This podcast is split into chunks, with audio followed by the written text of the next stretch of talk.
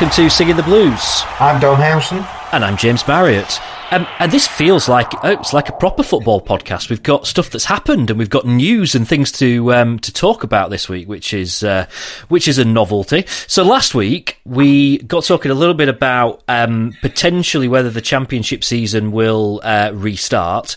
Now you mentioned there'd been this date knocking about of the twentieth of June, which had been kind of doing the rounds a little bit, but you thought that might be too soon, and it would probably be more likely to be the twenty fourth of June, and then about two hours after we finished recording, it was announced that the 20th of June is the date that um, the EFL are aiming to get the championship season restarted. I guess I'm a bit like you in terms of the fact that that does feel like a fairly quick turnaround.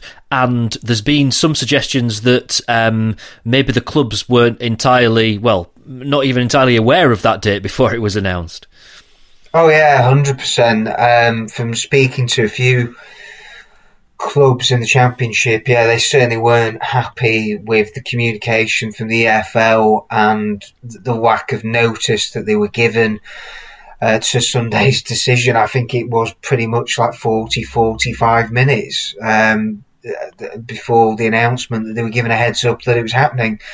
Uh, and I think the championship club specifically Wednesday, uh, you know, we've spoken the media to uh, Gary Monk virtual press conference for the second time this week, and Gary Monk's very strong views on this matter, and it's hard to really disagree with him.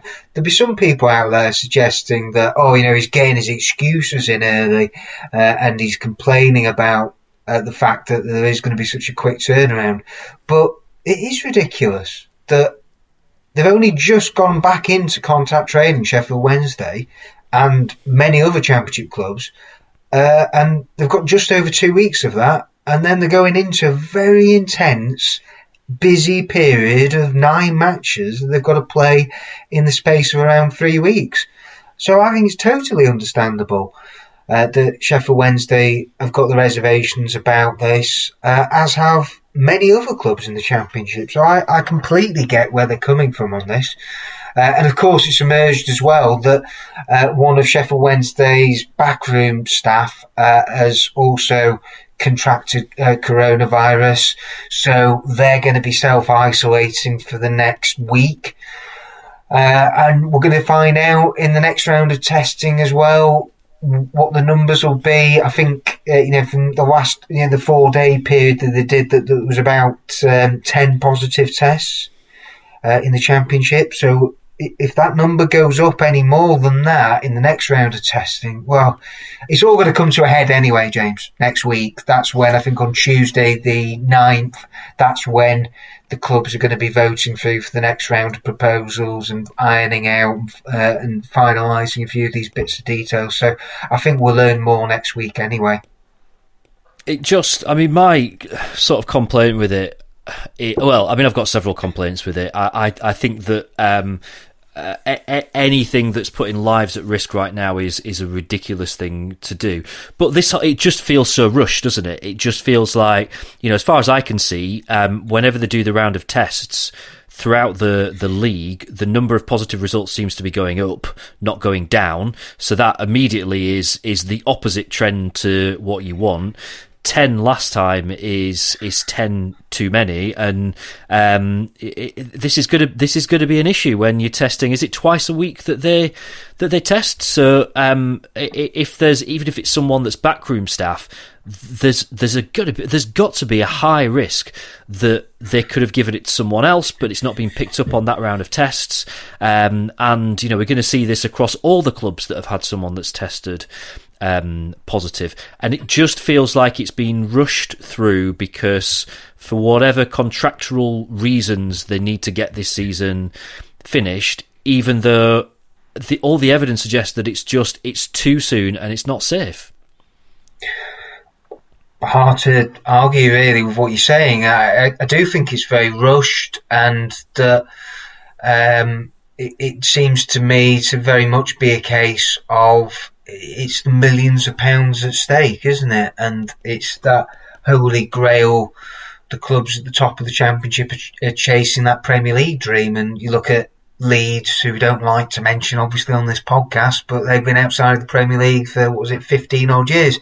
This is their best chance of going up and uh, in a long time. So from their point of view, of course, you're going to have huge divisions across the divisions in, and in all the you know the EFL of the teams who are challenging up at the top end, wanting the season to be restarted, teams in the middle not so fussed, and then teams at the bottom um, who will, yeah, clearly not be probably too disappointed deep down if the season was null and void, but. But yeah, the way things are going, they do seem hell bent on finishing the season one way or another. And I, I get the moral issue that you're bringing up completely. That really it feels like at times the footballers in this they they're getting lost and they're they're human beings. And you're right that you're risking putting people's lives you know on the line here uh, when we're no nearer getting a vaccination uh, and yet, football, we're trying to say to them, right, yo, yeah, let's get back to normal. Uh, and I get the whole, let's try and get some positivity and hope and optimism and everything that football brings with it. So that's why it'd be great if we can get football back. But let's get it back when it's safe to do so. And right now, you'd have to say it's not. Absolutely, and um, it, it, it, does. Yeah, it does feel like footballers have become numbers.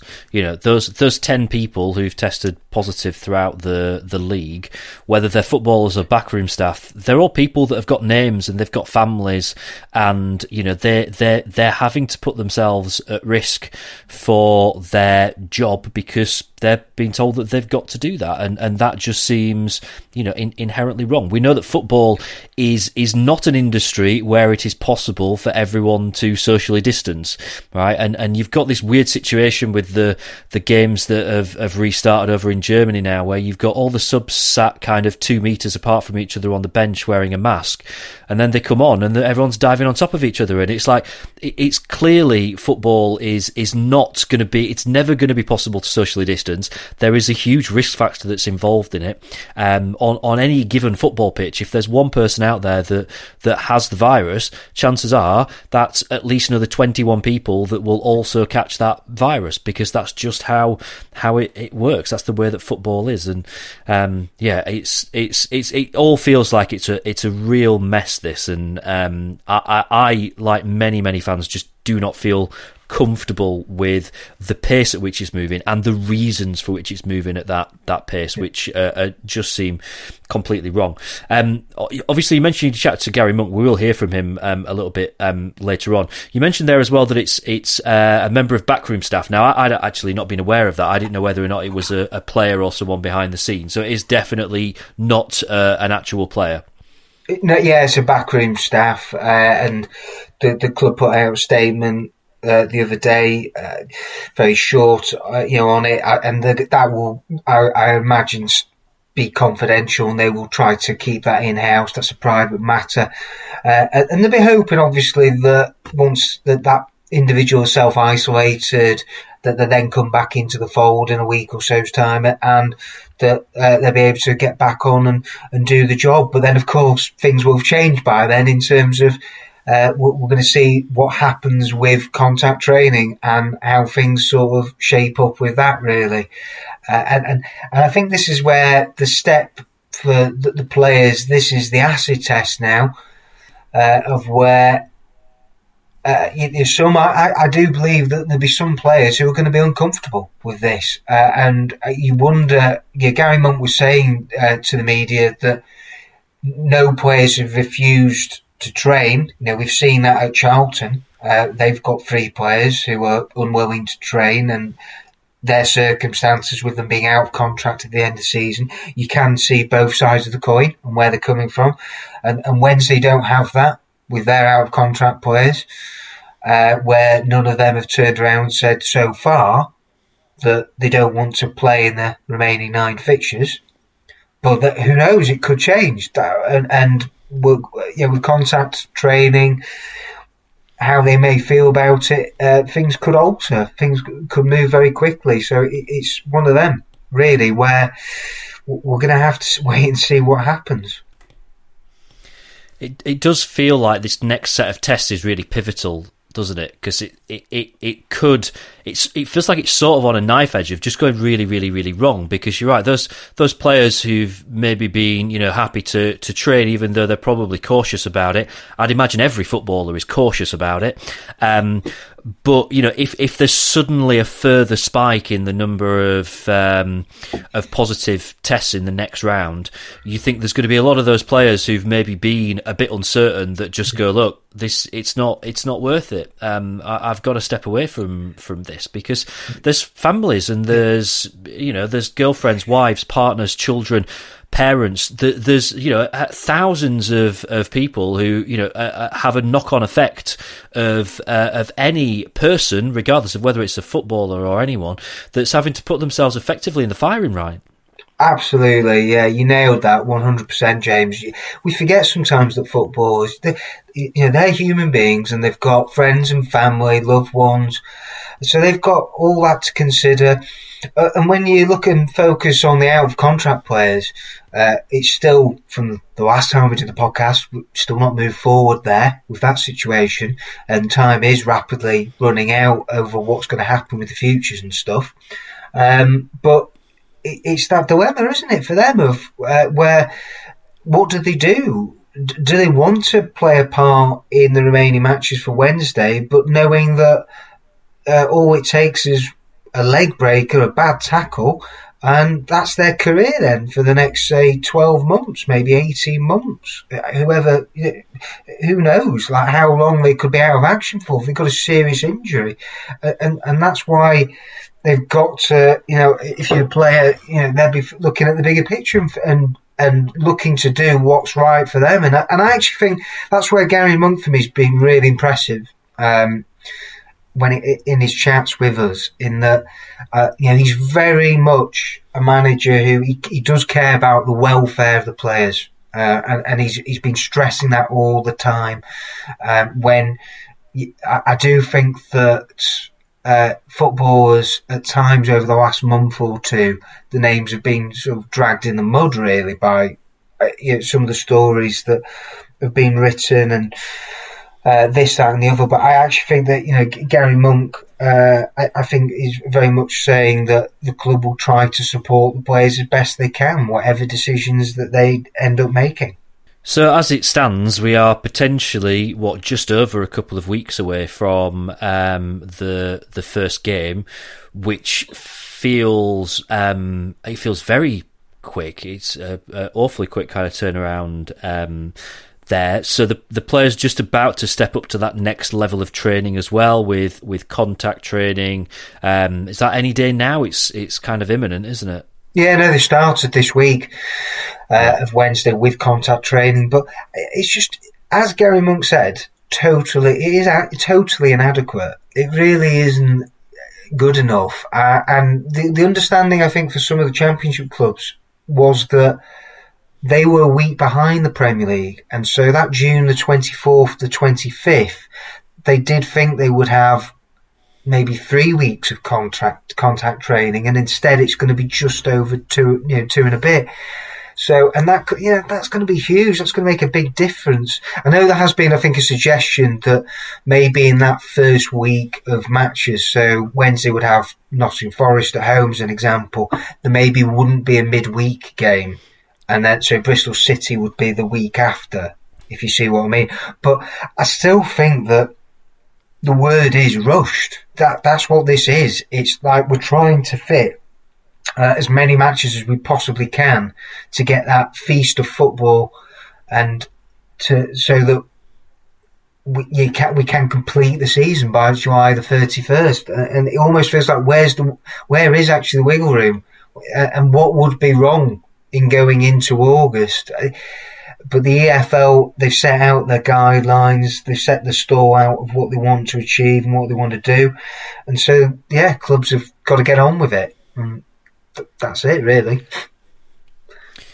I, it's so hard to see when you look at the number of fixtures that's left. This idea of you know not having um, midweek games every week, you just think, well, where on earth are they going to get played? I mean, it's like there's still quite a lot of games. Nine games is is is a lot. You know, that is in theory that should be two months worth of football, and you're cramming it there into barely barely five six weeks. I, just can't figure out how that's uh, how that's going to work. But I guess we're probably not far away from getting some more information about the fixtures and how that's going to pan out. Um, is there a risk here that the clubs could veto this? There could be, yeah. I, I think again the, the round of testing before that June the 9th, next Tuesday's day, uh, I, I, think that could be pivotal, really, and that may sway some clubs one way or another. Uh, I, th- I, think Wednesday, uh, the noises coming out from the camp really are that they're glad to be back training and they want to finish the season.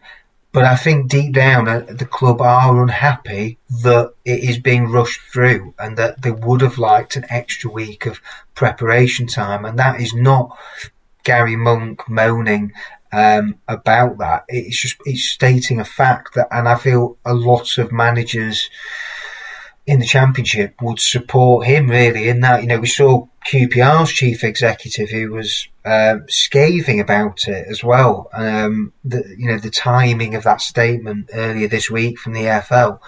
Uh, and, and, it is. It's. I think it, it, plays into the hands really of the, the, the teams who've got the large squads, James, who can rotate players. Uh, I think it's that's where it's the survival, the fittest. Uh, so Wednesday, actually, I think might not shape up too badly, really. When you look at it, that all the injuries have cleared up. Uh, other than Keiren Westwood, everybody else is fit. And let's face it, Keiren Westwood wasn't going to play anyway in the last nine matches. So in that respect, it's not a big loss. But yeah, Wednesday actually will have the luxury of up front. We talked about the other day. They've got eight, nine options, so ridiculous amount of players and options there uh, to be able to cope with the amount of matches they've got to play. Um, before we hear from Gary Monk, let's talk about um, contracts. Now, we, we hinted earlier on about the number of out of contract players that Wednesday you've got, and still a lot of loose ends to tie up. Although there have been some that have been, um, well, certainly one that was um, sorted earlier on this week that perhaps was quite unexpected because probably wasn't on most people's list of uh, of players that we'd be looking to to get re-signed. So Joey Pelupessy, the club taking out the option to extend his contract contract by um, another year. This has not gone down terribly well on, on social media, and you can you can sort of understand this because he the games that he was playing um, uh, probably for the whole of this season really he's not been overly effective. So what what what's your thoughts on this one? I think we might disagree with this uh, on this one, James. Uh, I, I, actually think it's a sensible move by the club uh, for a number of reasons. That um, talking specifically about Joey the person, uh, he is very popular in the dressing room, and uh, uh, uh, having spoken to him on a number of occasions over the years, you know, he is one of the nicest footballers I've ever met. Um, and I, I, think that you know you want him to do well, and he's an excellent trainer, and he's not the type who kicks up a fuss if he's left out and doesn't play every week. And uh, I think what that's what we've seen at Wednesday. He's a squad player, um, as he hasn't at, any stage really when he has been given the opportunity and had a run of matches, he's never grasped it. Uh, and I, would like to think that he can maybe take heart from. Uh, I mentioned Morgan Fox as someone who's resurrected his Sheffield Wednesday career. So if he's looking for some sort of inspiration, you don't need to look very far as Morgan Fox. And then going years back, someone we've talked about during the lockdown episodes as well, Lewis Buxton, another one who managed to turn things around. So it's not impossible that Joey Pelupessy could come good the fact is, he's played 70 odd matches for Sheffield Wednesday, and I, I would struggle to find 10 matches where he's been at, at say, 8 out of 10 level. I, I, I, think most Wednesday fans would probably be in agreement with that. Um, but other reasons that I think it, it, it, makes sense. They paid half a million for him. Let's not forget that uh, back in January 2018. So he, would have left for nothing. So Wednesday would they'd have lost money on that. Um, whereas actually, if even if he's not someone who's going to figure under Gary Monk, say next season, or say Gary Monk wants to bring in another midfielder and then goes, all right, I'll put Joey Pelupessy on the transfer list, make him available, then Wednesday could actually make some of their money back on him potentially. Just so I'm looking at it from a financial aspect. The Wednesday are going to lose could, could lose a lot of players who they spent money on this summer. Fernando Forestieri, as an example, three million. Sam Winnall, half a million. So Joey Pelupessy would have been another half a million. And he's not a big earner. He he's 27, so he's still a good age. And it's a midfield option there where now you're looking at it and you think Wednesday have now got four players. So we've got Barry Bannan, Massimo Luongo. You'd think they're going to be the first choice. And Joey Pelupessy is going to be, I think, pushing with and challenging with Alex Hunt, isn't he? To try and be third choice, to be the backup there in central midfield. So I think when you throw all that into the mix, that's why I come to the conclusion that I, I don't think um, it, it's daft at all Wednesday taking up that option. Uh, I can take some of your points there. The, the thing that I can't get away from is that I, I just don't feel that Joey Pelupessy is the level of player that you know I hoped that we'd be um, looking at. You know, we've we've talked about our dream squad for next season earlier this summer. Neither of us have got Joey Pelupessy anywhere near it. You know, he was he was gone, bags packed, and he was he was gone. So I I guess I guess there's a there's a moment of realization for me, and I guess a lot of fans will be like me, which is a realization maybe of you know where where we're going to be at this summer in terms of reshaping this squad.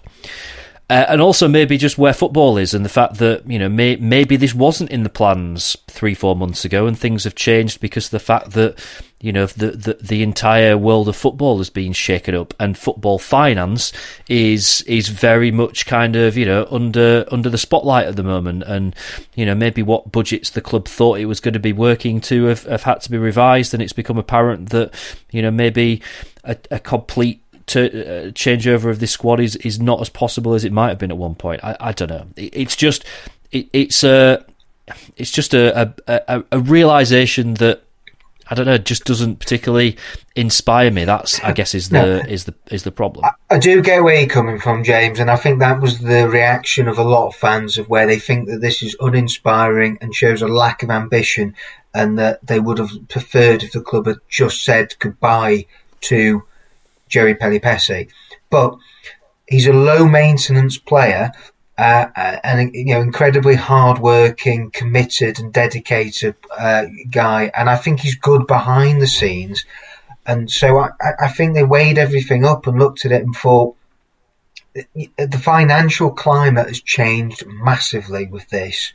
And so, yeah, uh, they, I think maybe are looking at it and going that you keep Joey Pelupessy, and then central midfield, you don't have to be maybe as concerned with when there could be a lot of reshaping uh, up front, as an example of where that that's going to be a position where you've got to think Wednesday are going to have to significantly strengthen should they let a lot of those or those out of contract players not stay, and then the loan players will go back to their parent clubs.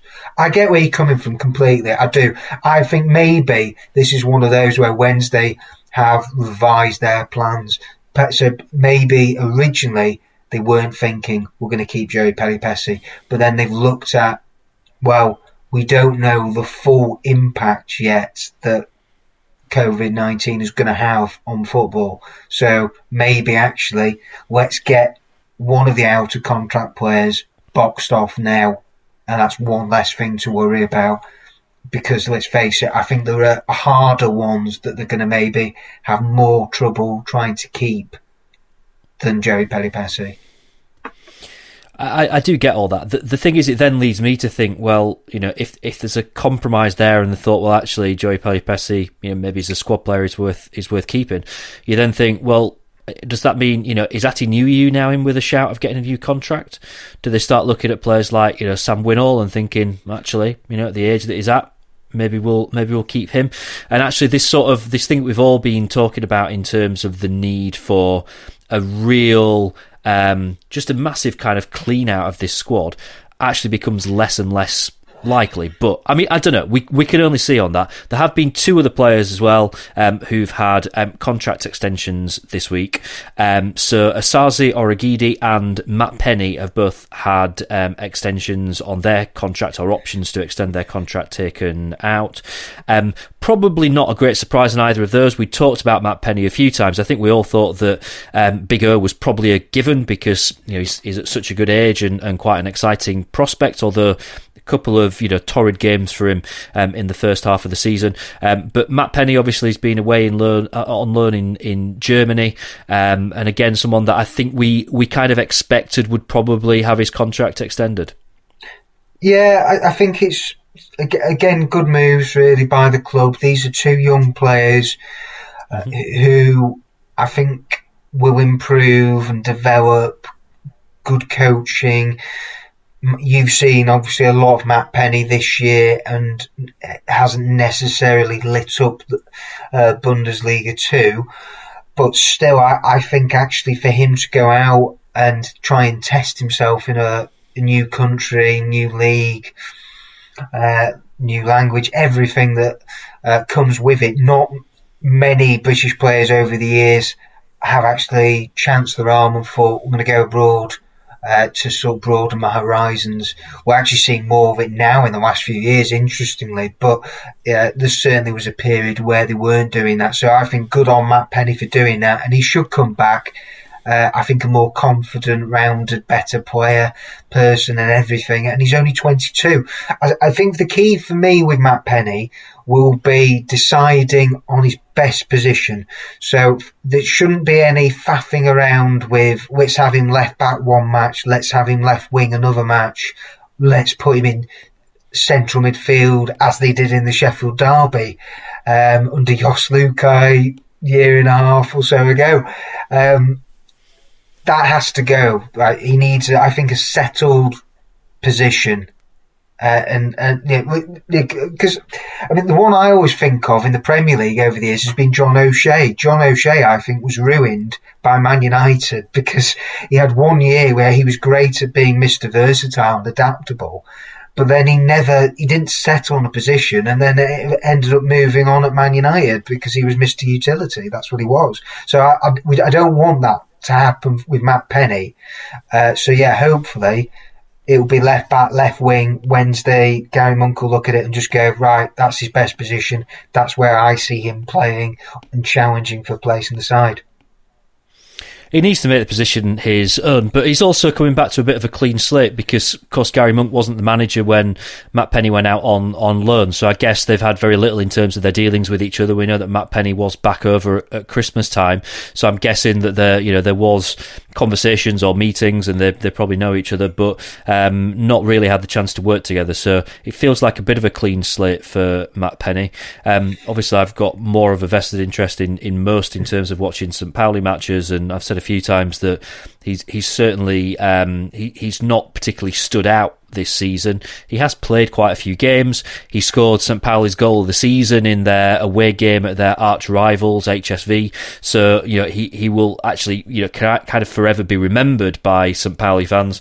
Um, but I doubt anyone's going to be overly disappointed there that he's not kind of staying on.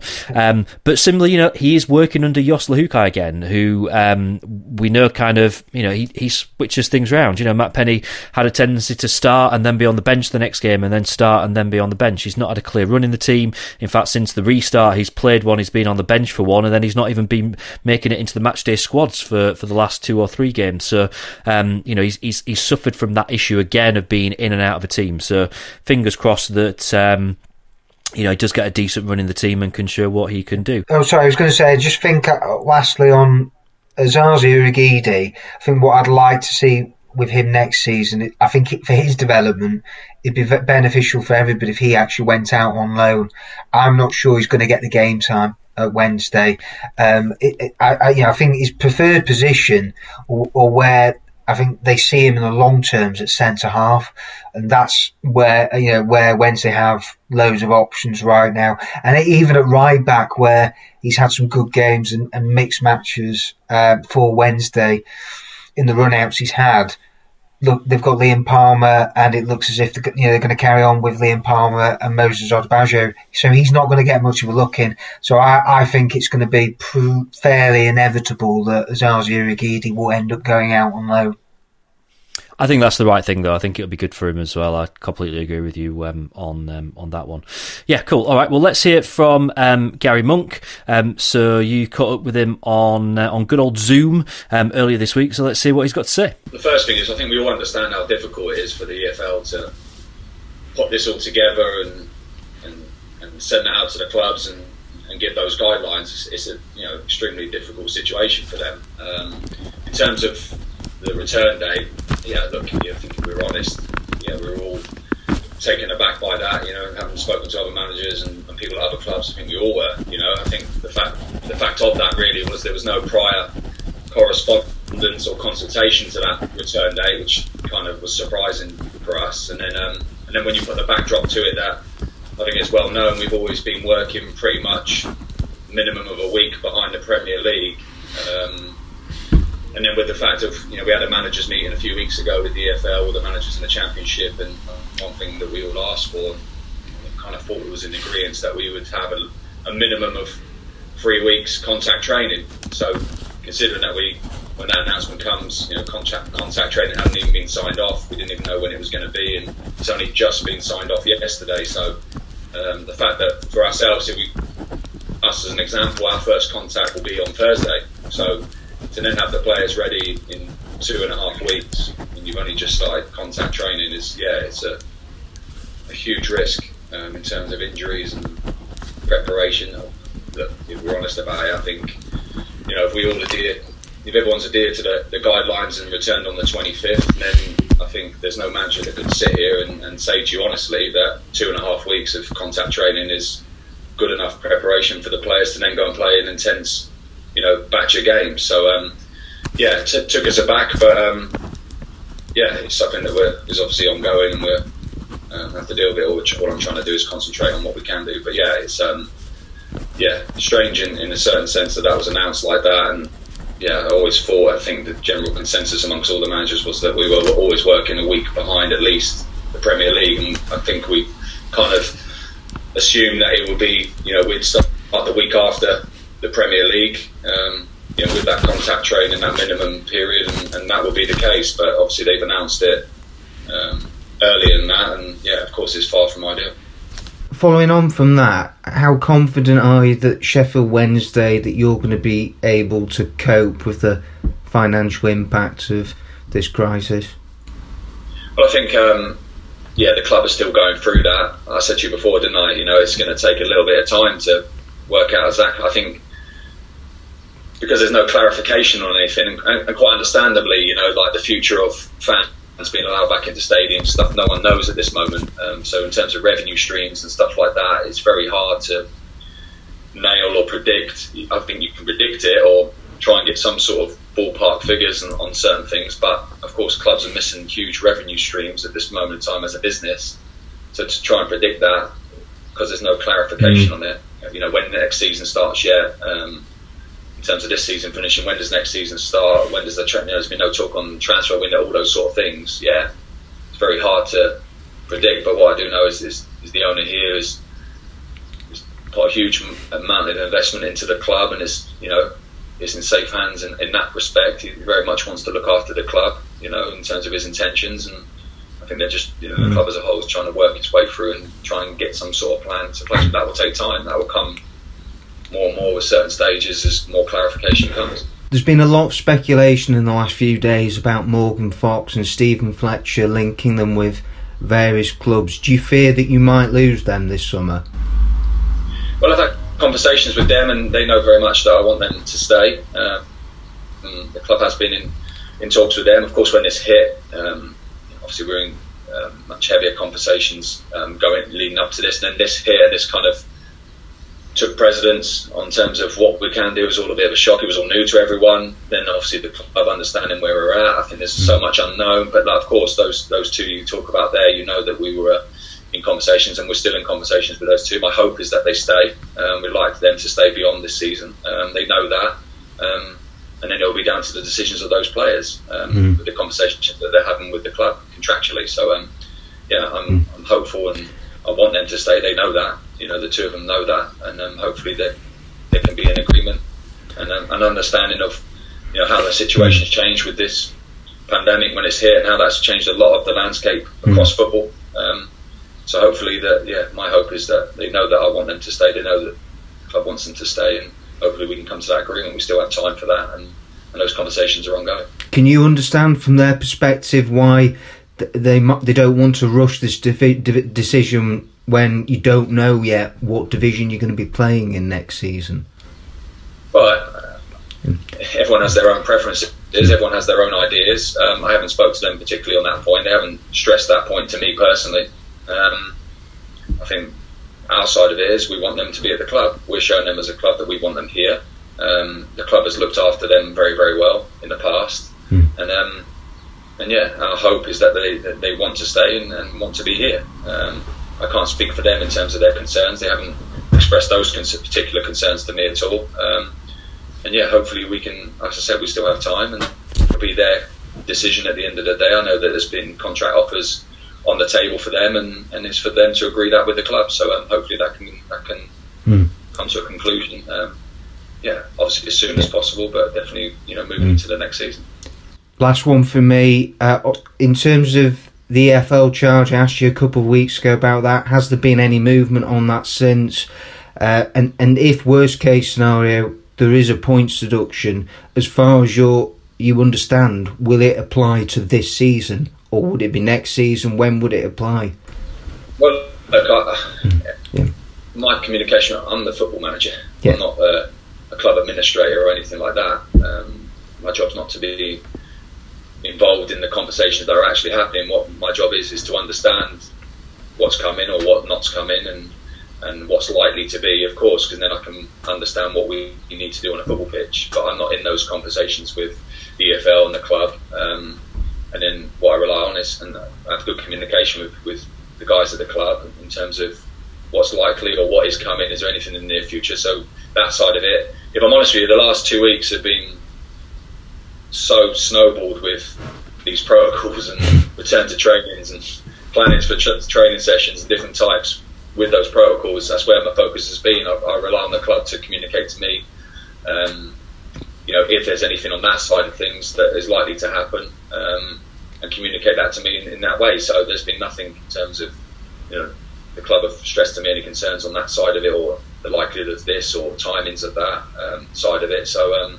yeah, that's all I can say from my side of it. I've been, you know, now I'm just concentrating solely on the organisation of the football side of it, which is my job. So um, I leave that side to, the administrative side of the club. And as I said, the, of course, I'm in regular communication with them, but it's not into the detail of what's been said and what's been said there. It's more when that's coming or if that's coming, um, what's likely to happen, how would that affect in terms of of me and the team on the football pitch. I, I must. I have a slight complaint really about um, so Gary Monk um, that if there's been one good thing from lockdown, it's been the ability to have a good peer into someone's house when they're doing something on um, Zoom. I can see now you have some you have some lovely storage boxes behind you, for example, um, Dom, which are stacked in a not very neat manner, which I would like to draw your attention to. Um, Gary Monk, I was kind of hoping that on Zoom he'd have like his bookshelf in the background and we'd be able to get an idea of the books that he reads. I, I sort of imagine him being a bit of a Harry Potter fan. Don't know where that comes from, um, but he just had a plain background, so I'm a bit I'm a bit disappointed with that.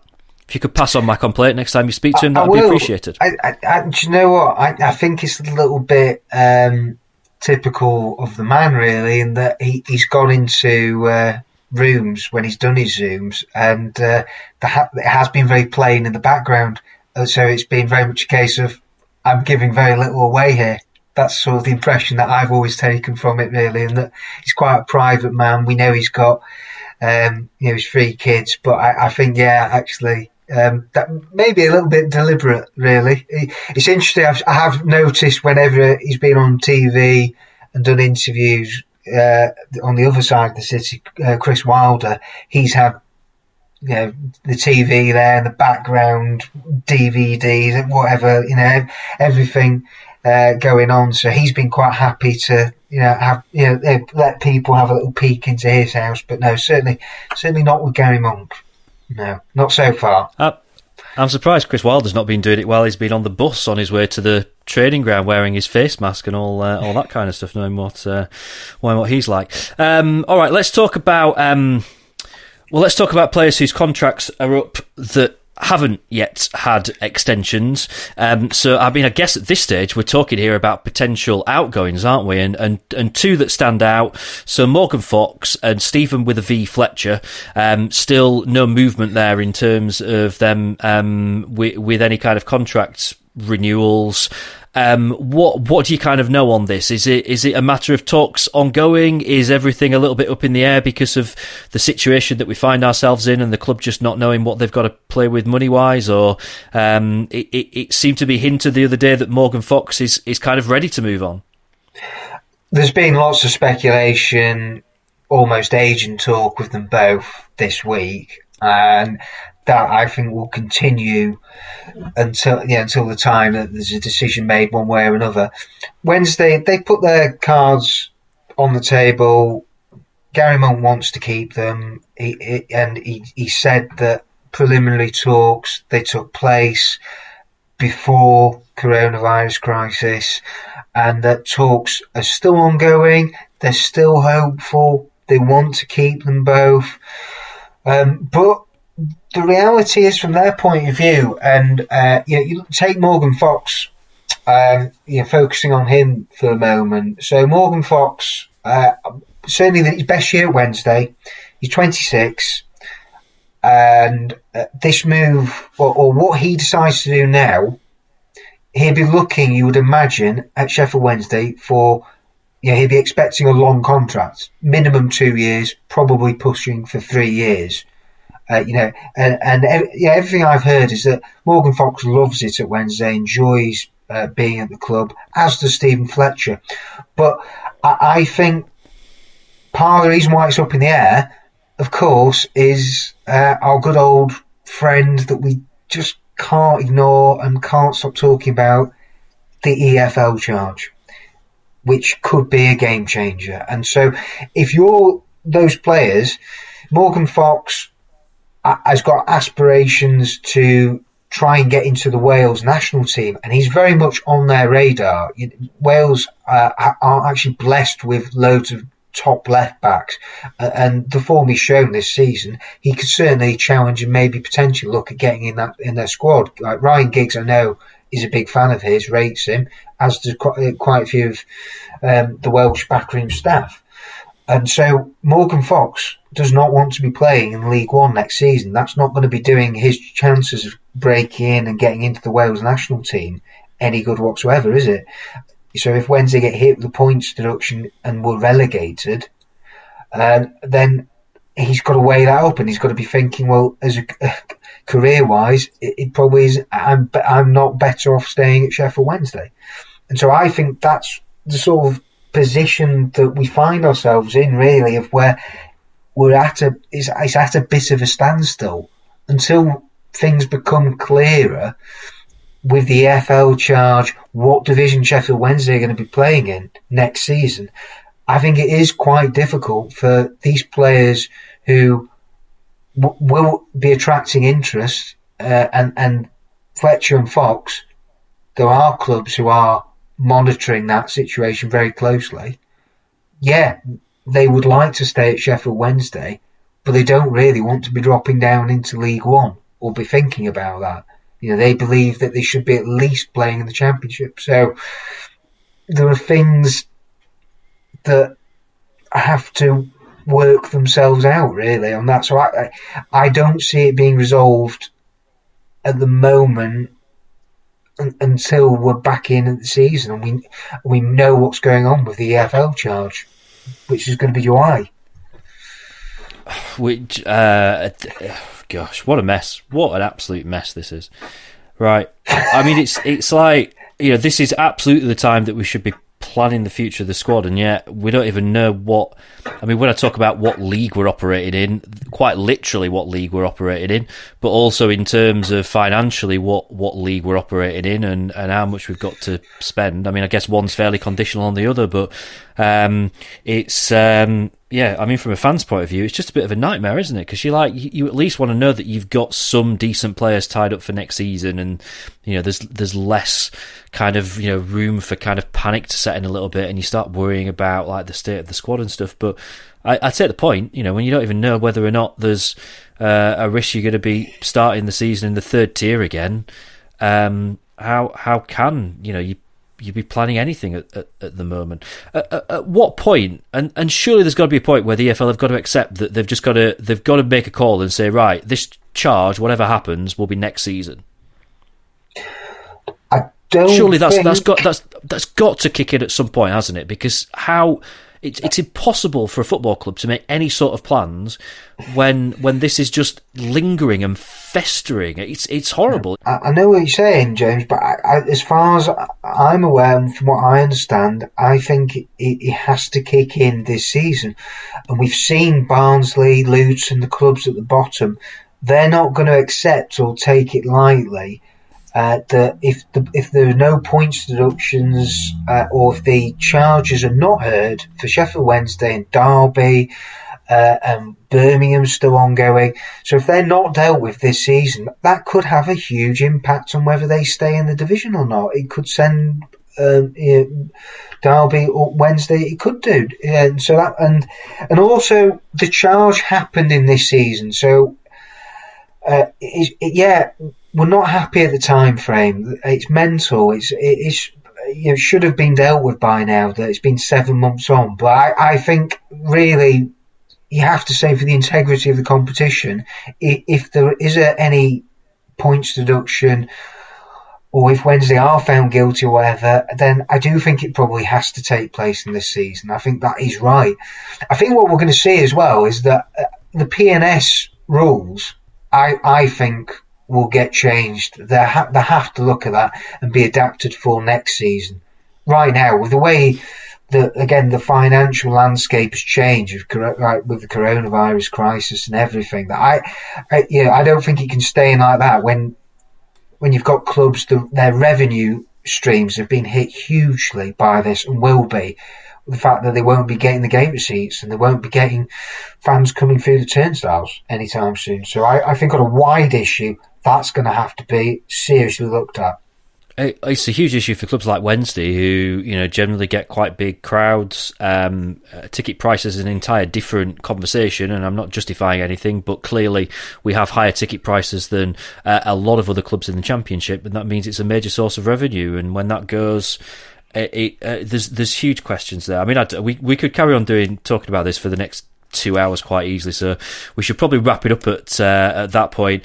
Um, I mean, we could say with some certainty it's not the last time we're going to be having this conversation, is it? Because it's certainly not. It's not going away this um, this issue, um, and we're not going to be sitting down a week from now to talk about its resolution. It's it's going to drag and drag and drag, and um, I just think I think it, it, reflects badly on on football. It, reflects, uh, it reflects so badly on something that's a sport, and everything that we've talked about in this podcast about rushing to get the season restarted. It's all stuff that's not got anything to do with actual football. You know, none of it's to do with the experience of, you know, we love football because the experience of going to a game and being with friends and stuff like that. And I don't know, I mean, maybe I'm just feeling disconnected with football as a whole right now, but um, all the stuff that's kind of going on at the moment has got nothing to do with what football is, is really about and um, you know I guess we'll see how the next the next few weeks pan out maybe when when the season kicks off and we can sit and watch a game again maybe all that goes away but I don't know I don't know Let's hope so, James. It looks like it's not going to be long now. Well, very true, very true. Um, we'll be back next week, hopefully with um, we we might just have a, a, bit of a special guest up our sleeves next week, but um, I can say no more than um, than that. So uh, yeah, keep uh, keep an ear out for that. Um, you can catch Dom at DomHowson. I'm at James Marriott, or contact the show at Dom and James. Incidentally, thank you to the people that did comment about our discussion last week about um, Adam Reach and and Dom's preferred player. The the episode title suggestion of Dom Dom's Lost the Plot was considered, um, but unfortunately I was overruled by um, by Dom. I'm sure you've noticed from the replies the majority of people supporting my view that Adam Reach should be um, starting. So That's not true at all. make that not-. That's No, absolutely that- true. that- absolutely not. You read that. You've clearly not read the replies. It was very 50-50. I tell you what. Go I, back, read them again, add No, them up. You'll see no, it's quite no. clear. It's quite clear. By I think it's I think it's about probably about three to one that But uh, no people nonsense. saying that they agree with me. No, so you know, um, you- tough tough luck on that. You're in dreamland again, James. There, no, I'm, I'm not having that. I think uh, it split opinion. That's certainly what it did. And yes, there was one fan who said I'd lost the plot, but there were others who certainly stuck up for me and said you were wrong, James, and I was right. So there. I, I think others is um, factually incorrect because you suggest that's plural, and I think there was only one that um, suggested. I, I'll that. just But, I'll know, just go and like them now, James. Don't worry. I'll go like them on Twitter. Just to prove you thank wrong. you to thank you to our gold sponsor Taito Law. Um, I'm pretty certain that Ollie would be on Team James on this one. Um, you can find them at taitolaw.co.uk. Thank you for joining us. If you like singing the blues, please rate and review the show in your podcast app of choice. Up the owls, and see you next week.